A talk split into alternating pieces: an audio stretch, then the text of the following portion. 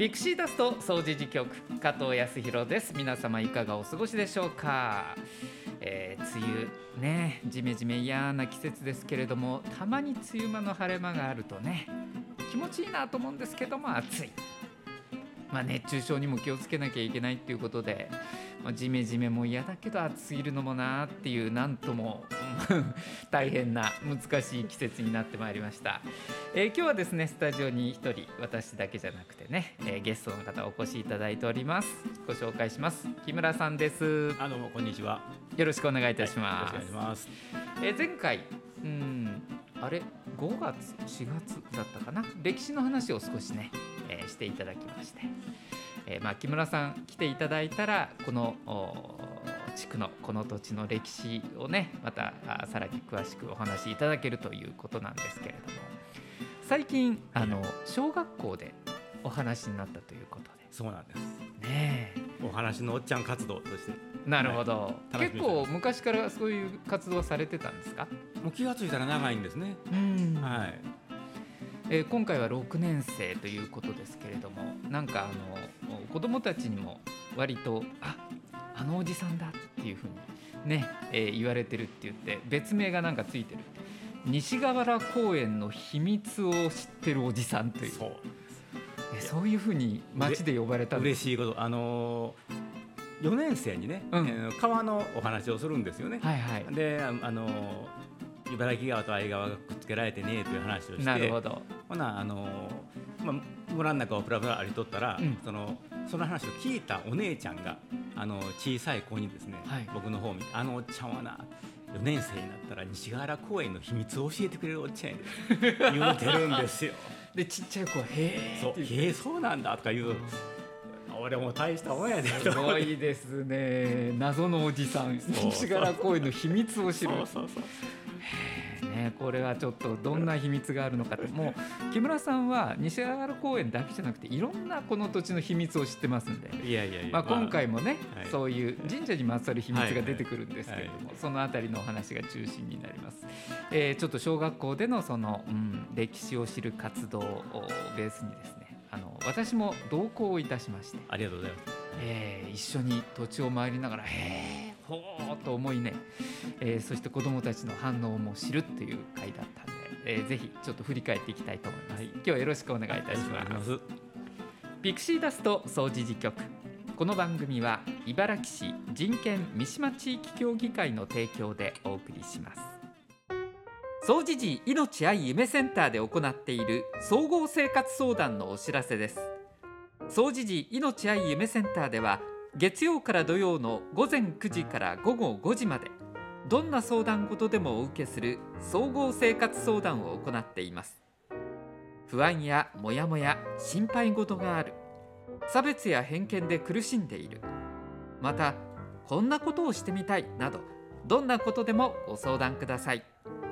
お問い合わせは総持寺命愛夢センター。電話072-626 5660まで。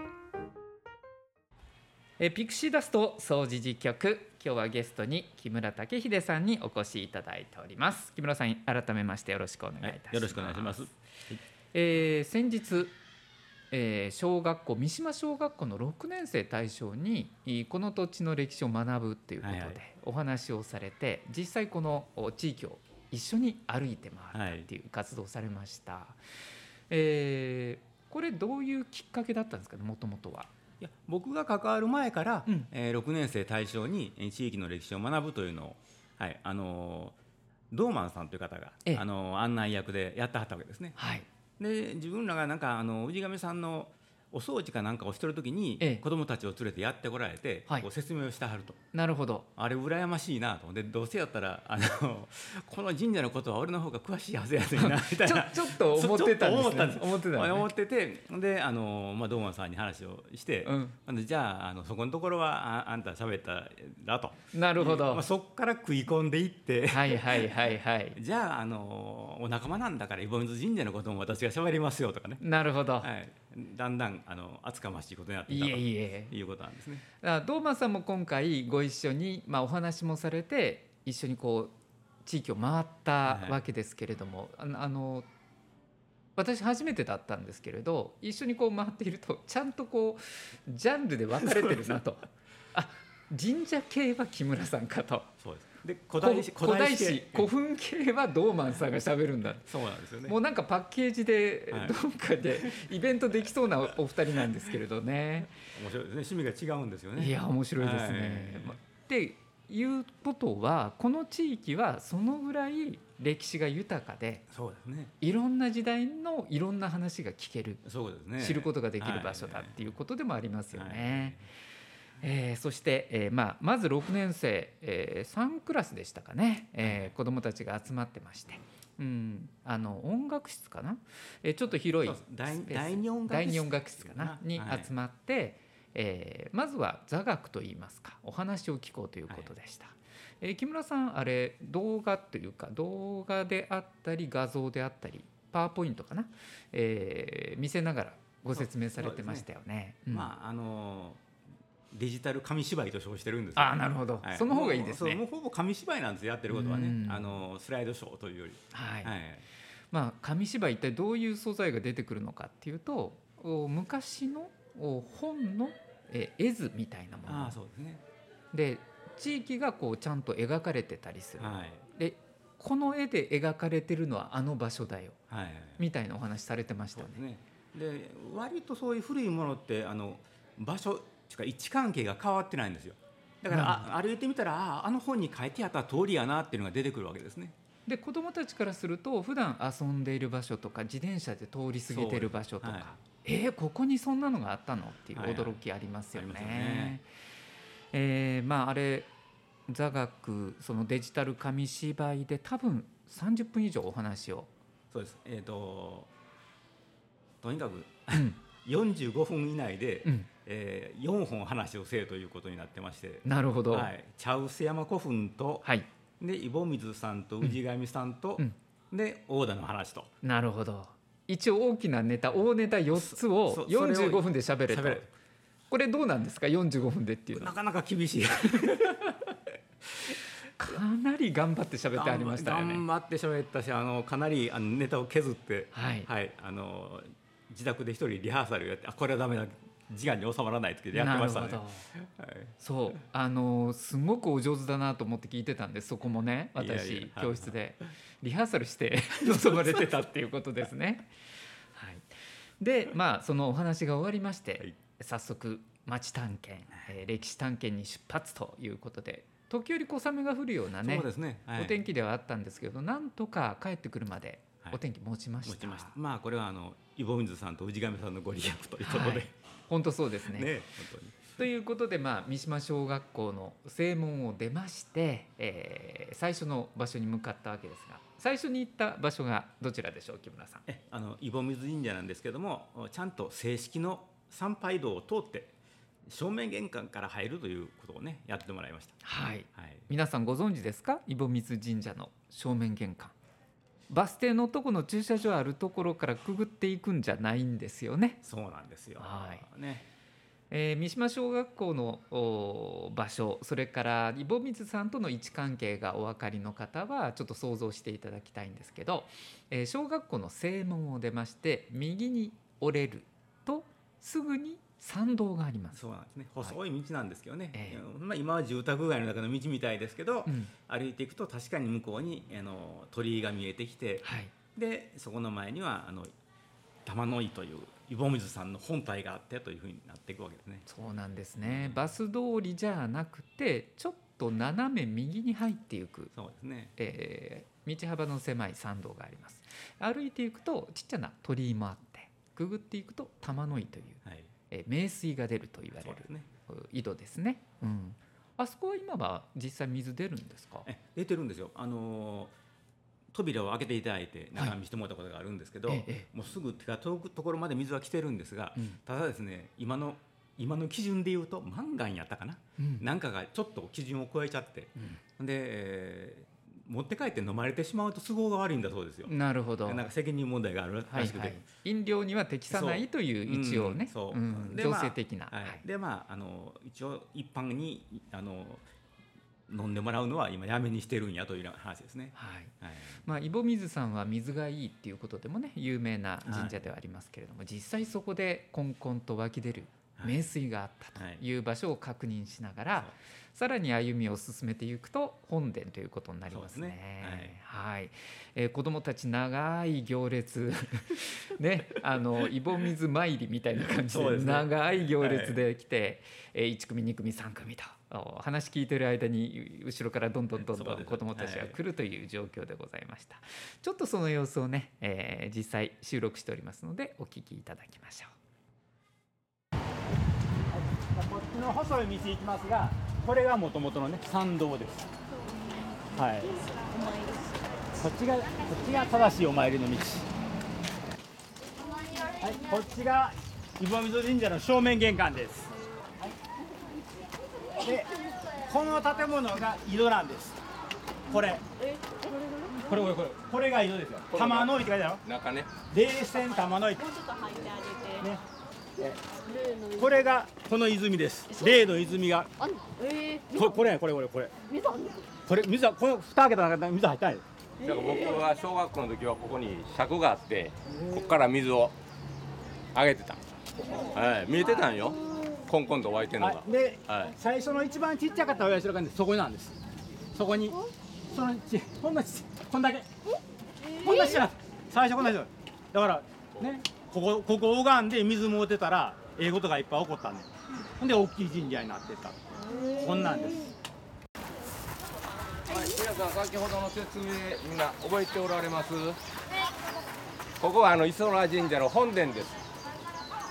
はい。でねここのあの神社のまあマークいうかね社殿何かわかるでしょ見た？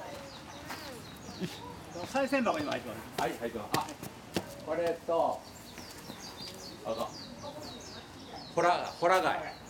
ねだからここが本当にあのその海そう海の神様を祀ってたいうことだよね。さらに向こう側にお社があってそこにはですねさっきのお話の主人公ねえー、神宮皇后さんを祀ったお社がここにあるんですね。まあちょっとこの辺ぐるっと回って向こうへ抜けたいと思います神宮こう書いてあるよ。ね。もうちょっと詰めて。で、ここここを見たらイボ桜って書いてあるよ。ね。はい。はい。こちこちらこのこれですよ。神宮皇后って書いてあるよ。はい。はい、でまあこれイボ桜です。はい、じゃあまあぐるっと回ってざっと見ながら回っててください。はい。あ、こここれイボ桜の火だけ残ってるだから木分かれちゃったんだけどね。だからこ木はもうね今大きい木はないけどこれの名残がこの石碑なんです。イボ桜って書いてあるイボ桜はいということでまず最初に訪れたのはイボ水神社。私あの改めてお話を聞いていくといろんなことに気づいたんですねやっぱりね。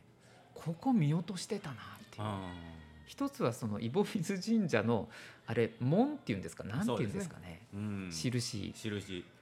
あそこに貝があるとは思わなかったです。まああれがホラ貝やというだからあの海の神様やっていうこと自身が忘れられてるところがあるんですよね。そうなんですね、はい。えー、イボ水神社っていうのは海の神様。イソラの神を、ま、祀ってる、ね、祀っているんですね、はい、皆さんご存知でしたでしょうか？はい。まあ、それとイボ水っていうのが、まあ、関連はしてくるわけですよね。はいえー、なのでそのイソラの神が祀られているよという言われがそのマークというか印に出ている、ね。はい、これがホラ貝、はい、なんか可愛らしいマークでしたよね。そうです。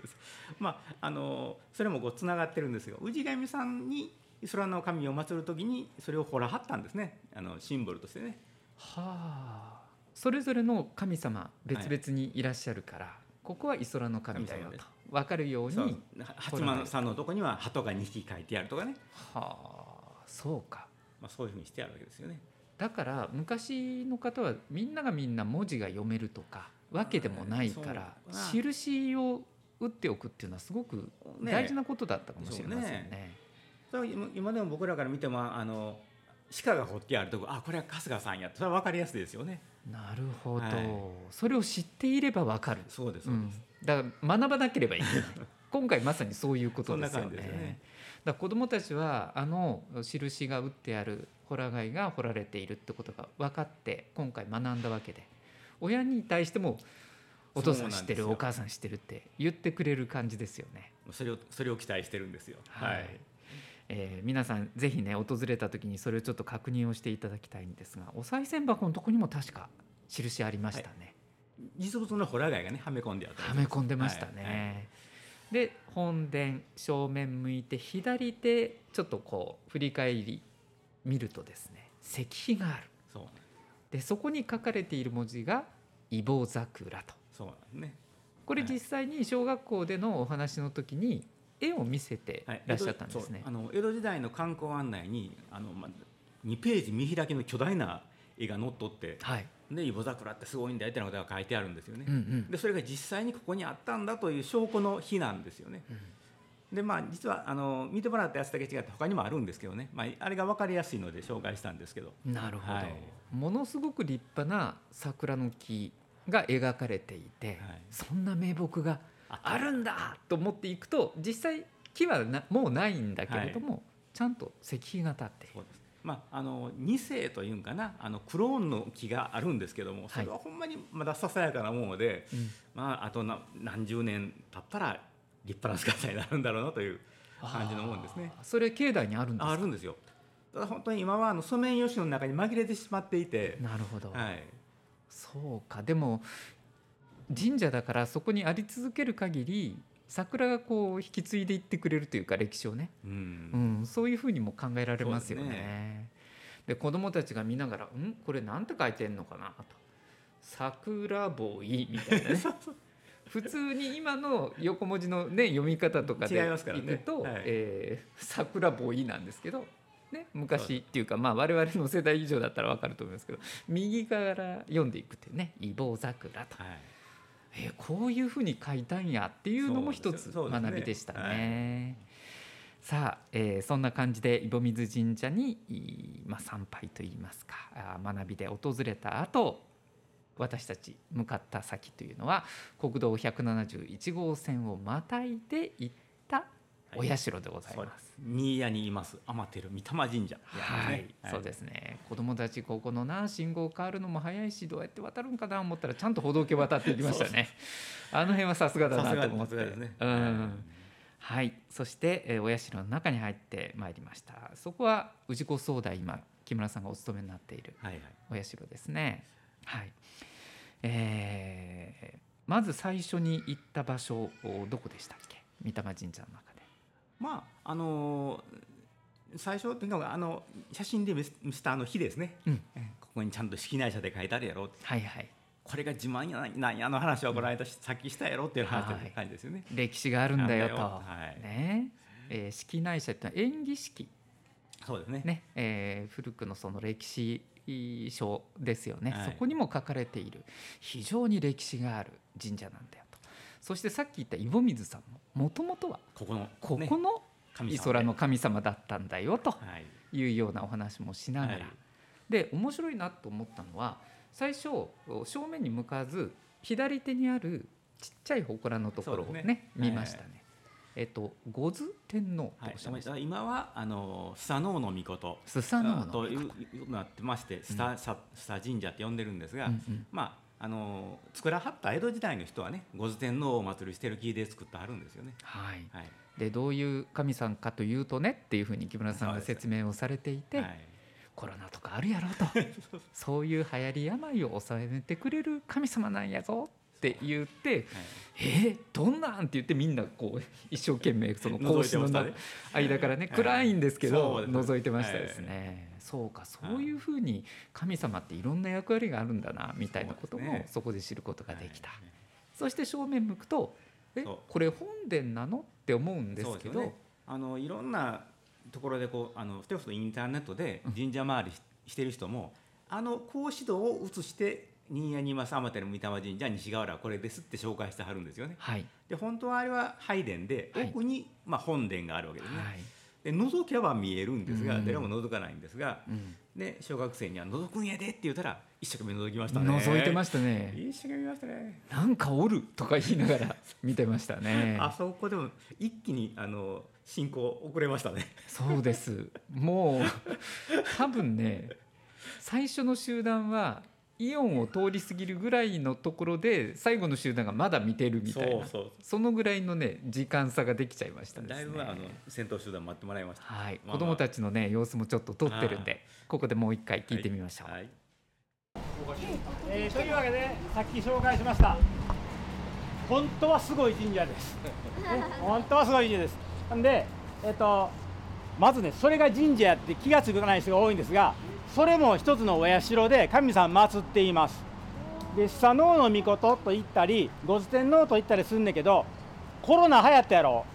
ああいうな流行り病をやっつける神様やねで昔からやっぱりそういうことは何回もあったんでそういう神様は大事にされていました。で中にね隙間があるんで隙間から覗いてもらうと小さいお社が見えるんですがこれがものすごく古くって、えー、350年ぐらい前にできたものがそのまま残っています。でここもこれがなんか神社やみんな思ってんだけどな。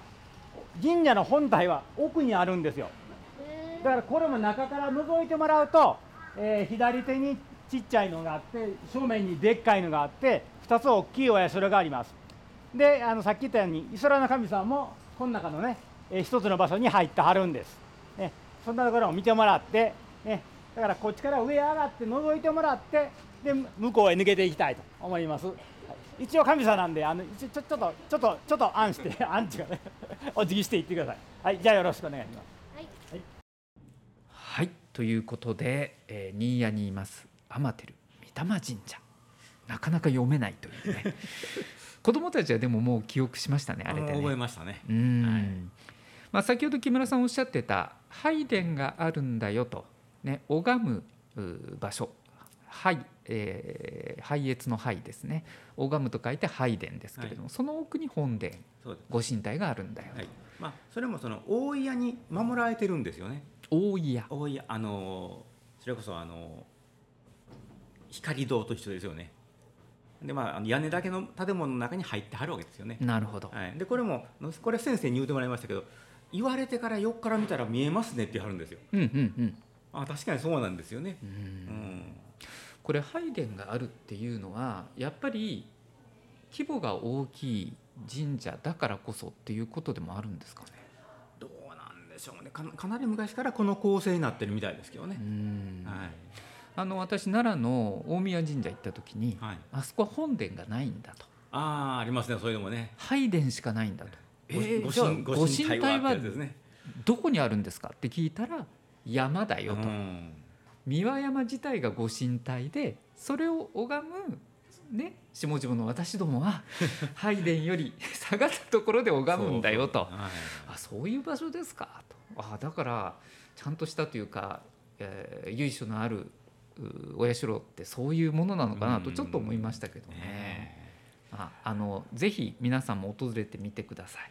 えー、新谷にいます天照御霊神社。拝殿があります。はい。まあ、そしてその奥に奥に本当のお社がありますので。そこに気持ちを届ける感じでお参りするのがいいですかね。はい。あの分かってる方はあの拝殿の前で二方向に向かって拝まはりますね。あはい、奥ちょちょっと教えてください。それどういうことですか？いや奥に二つの神社お社があるんですよ。はい。で新谷にいます天照御霊神社とそれから東野神社という境内社があるんですが、まあ、これも不思議な関係で経済者の方がでかいんですけどね。あ。でもこの話したらまた長いんですけど、まあ、とにかく分かってる人はちゃんと正面に向かって、えー、拝んではい、でちょっと左の方を向いて拝んでと、はい、2つのお社に拝むということをやってはりますね。正面が新谷にいます？天照御霊神社ですか？じゃないんですじゃないんですね。じゃないんですよね。左側が新谷にいます？天照御霊神社、はい、で正面が東の神社そうなんですで、えーと、スサノオノミコトも、えー、さらに左側のお社にいらっしゃると。はい、ちょっと改めてまた私行きますわこの前ね 実は復習で行ったんですよ。はいはいはいそうかなるほど3回拝まなくちゃ っていうことですねとりあえずね。はいはい面白いですね。ぜひ皆さんあのお散歩のついでとかお買い物のついでに。拝んでいただければと思いますね。はい、えー、実は今回の小学6年生の歴史を学ぶ地域ウォーク2時間ぐらいかけて回りました。はいはいえー、今これね、あのー、三島小学校を出て井保水さんから新谷に正ってる御霊神社でまだ1時間経ってないんですよね。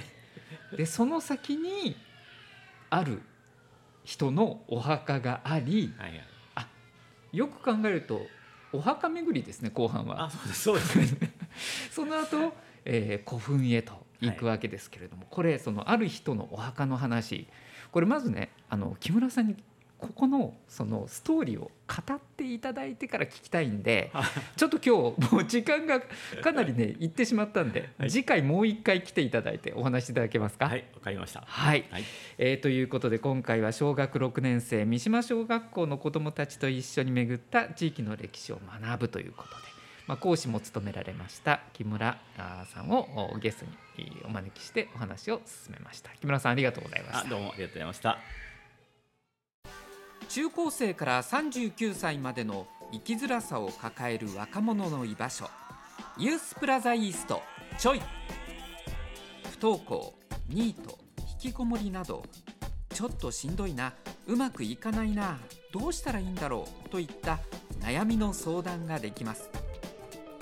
火曜日から土曜日午前9時から午後9時まで総持寺命愛夢センター別館で行っています。ご相談には予約が必要です。ご予約お問い合わせは電話072-628-6993まで。不登校引きこもりの子を持つ保護者やご家族の優しい語り場ちょいカフェ。一人で悩みを抱え込んだりしんどい思いをしていませんか？ユースプラザイーストちょいでは保護者ご家族の方に気軽にご参加いただける家族会ちょいカフェを開催しています。毎月第1金曜日午前10時から12時まで総持寺カフェみかん屋でやっています。申し込みは不要です。ちょっと覗きに来てください。お問い合わせはユースプラザイーストちょい072-628-6993まで。ピクシーダスト総持寺局続いてはこの地域の催し事のご紹介でございます。2つ今日はごご紹介しましょう、えー、はじめにちょいとストレッチ教室。ちょいとストレッチ教室ですね、えー、ユースプラザイーストちょいさんね、えー、があのまあこれ主催っていうんですかね、えー、場所の提供もしてらっしゃいますね。ちょいとストレッチ教室バレエの要素を取り入れながら自分の体を知ろうというストレッチ教室でございますこれ奇数月の第2土曜日午後1時15分から1時間、えー、開催をされるものなんですね。えー、ということで今回は7月の7日土曜日、えー、1時15分から2時15分までの間行われます。参加費は無料です。え定員は先着15名ということになっておりまして茨城市にお住まいの中高生から80歳代の方なら参加できると。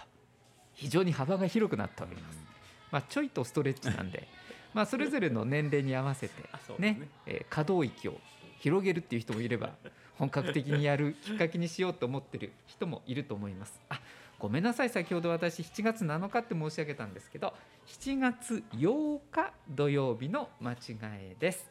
失礼いたしました。改めてねご紹介しますね。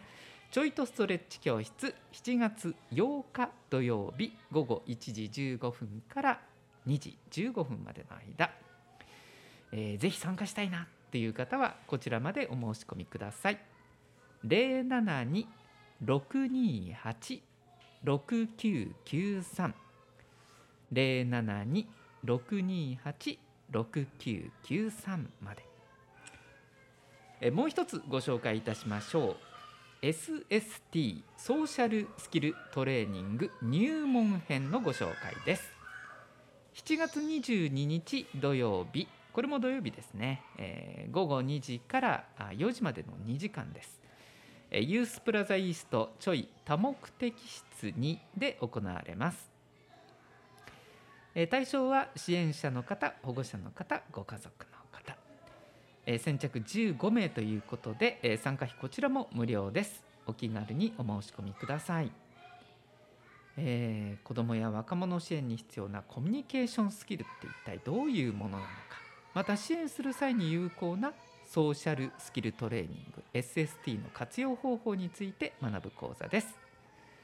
講師は梅花女子大学心理子ども学部の滝本優子先生です。精神保健福祉分野のソーシャルワークがご専門です、えー、こちら7月22日土曜日午後2時から4時までユースプラザイーストちょいの多目的室2で行われます。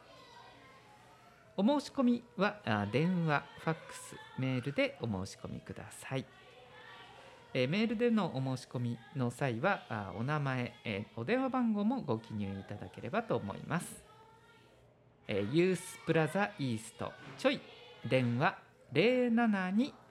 072-628-6993 628-6993でした。え今日はちょいとストレッチ教室そして SST ソーシャルスキルトレーニング入門編をご紹介しました。続いてはこちらのコーナーです。総持寺川柳道場。とかくせちがらい世の中悩みを不満を川柳にして笑い飛ばしていきましょう。総持寺川柳道場のお時間でございます。えー、今日はゲストにお越しいただいている木村さんと一緒に進めてまいります。よろしくお願いいたします、はい。えー、いつものねピンクの投稿用紙ございましてこちらからご紹介しましょう。サッチーさんですね。あこんな日々がありましたね。ワクワクとドキドキ混じるすだちの日。ワクワクとドキドキ混じるすだちの日。これはご本人が例えば卒業する人なのかしら。送り出す方もドキドキと。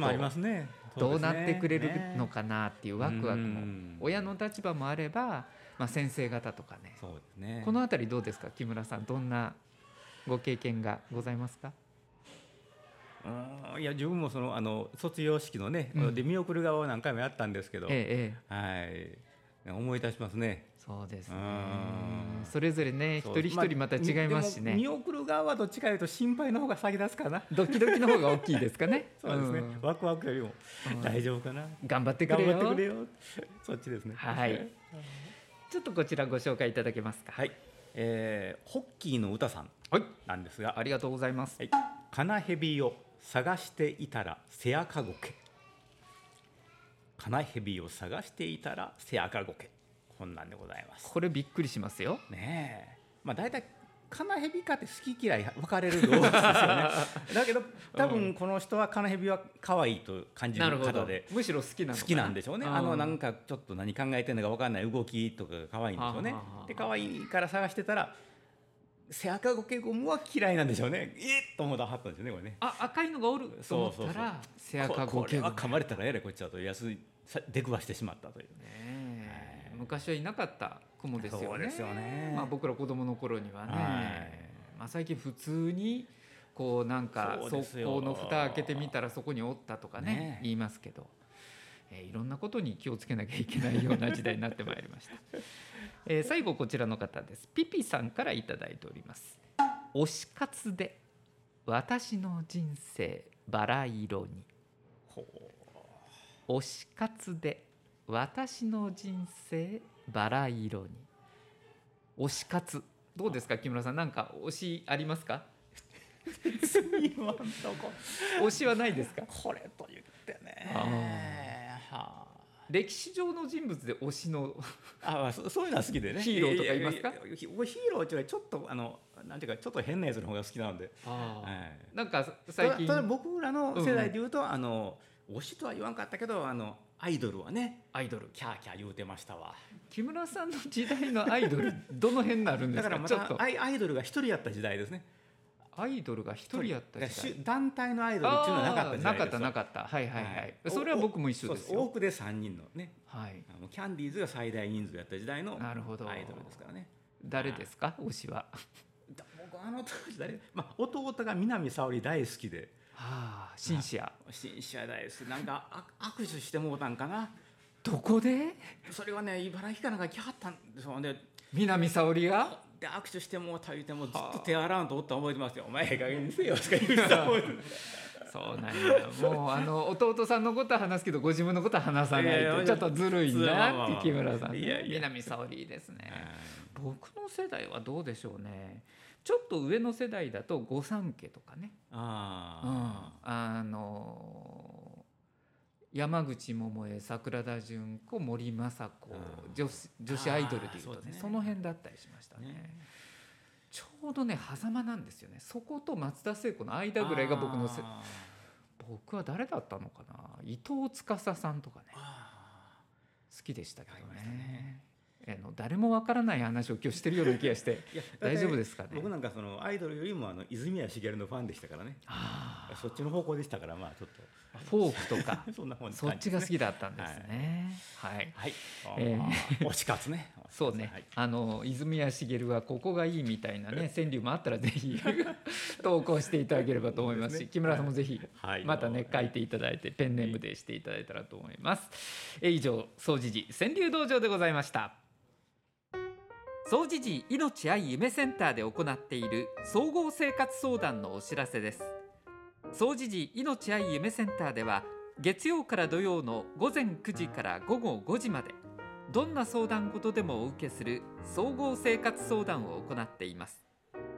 不安やモヤモヤ心配事がある。差別や偏見で苦しんでいる。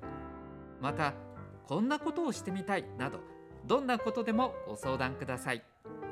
お問い合わせは総持寺命愛夢センター。電話072-626-5660まで。はいということで、えー、今日はね木村さんにゲストでお越しいただいてお話をしてまいりました、まあ、この地域の、歴史を学ぼうということで小学6年生と一緒にね、えー、木村さんが解説をしながら道満さんにも解説をしていただきながら回っていった前編でございました、えー、次回後編をということで ねあのある人のお墓に行くんですけどその前にどういう人だったかのお話を木村さんにここでもう一回あのデジタル紙芝居今日紙芝居ないんですけど 再現をしていただいて、えー、お話を進めていければなと思って、はい、また次回もよろしくお願いいたします。はい、えー、以上ピクシーダスト掃除今日のゲストは木村さんでございました次回もお楽しみにこの番組は茨城市人権三島地域協議会の提供でお送りしました。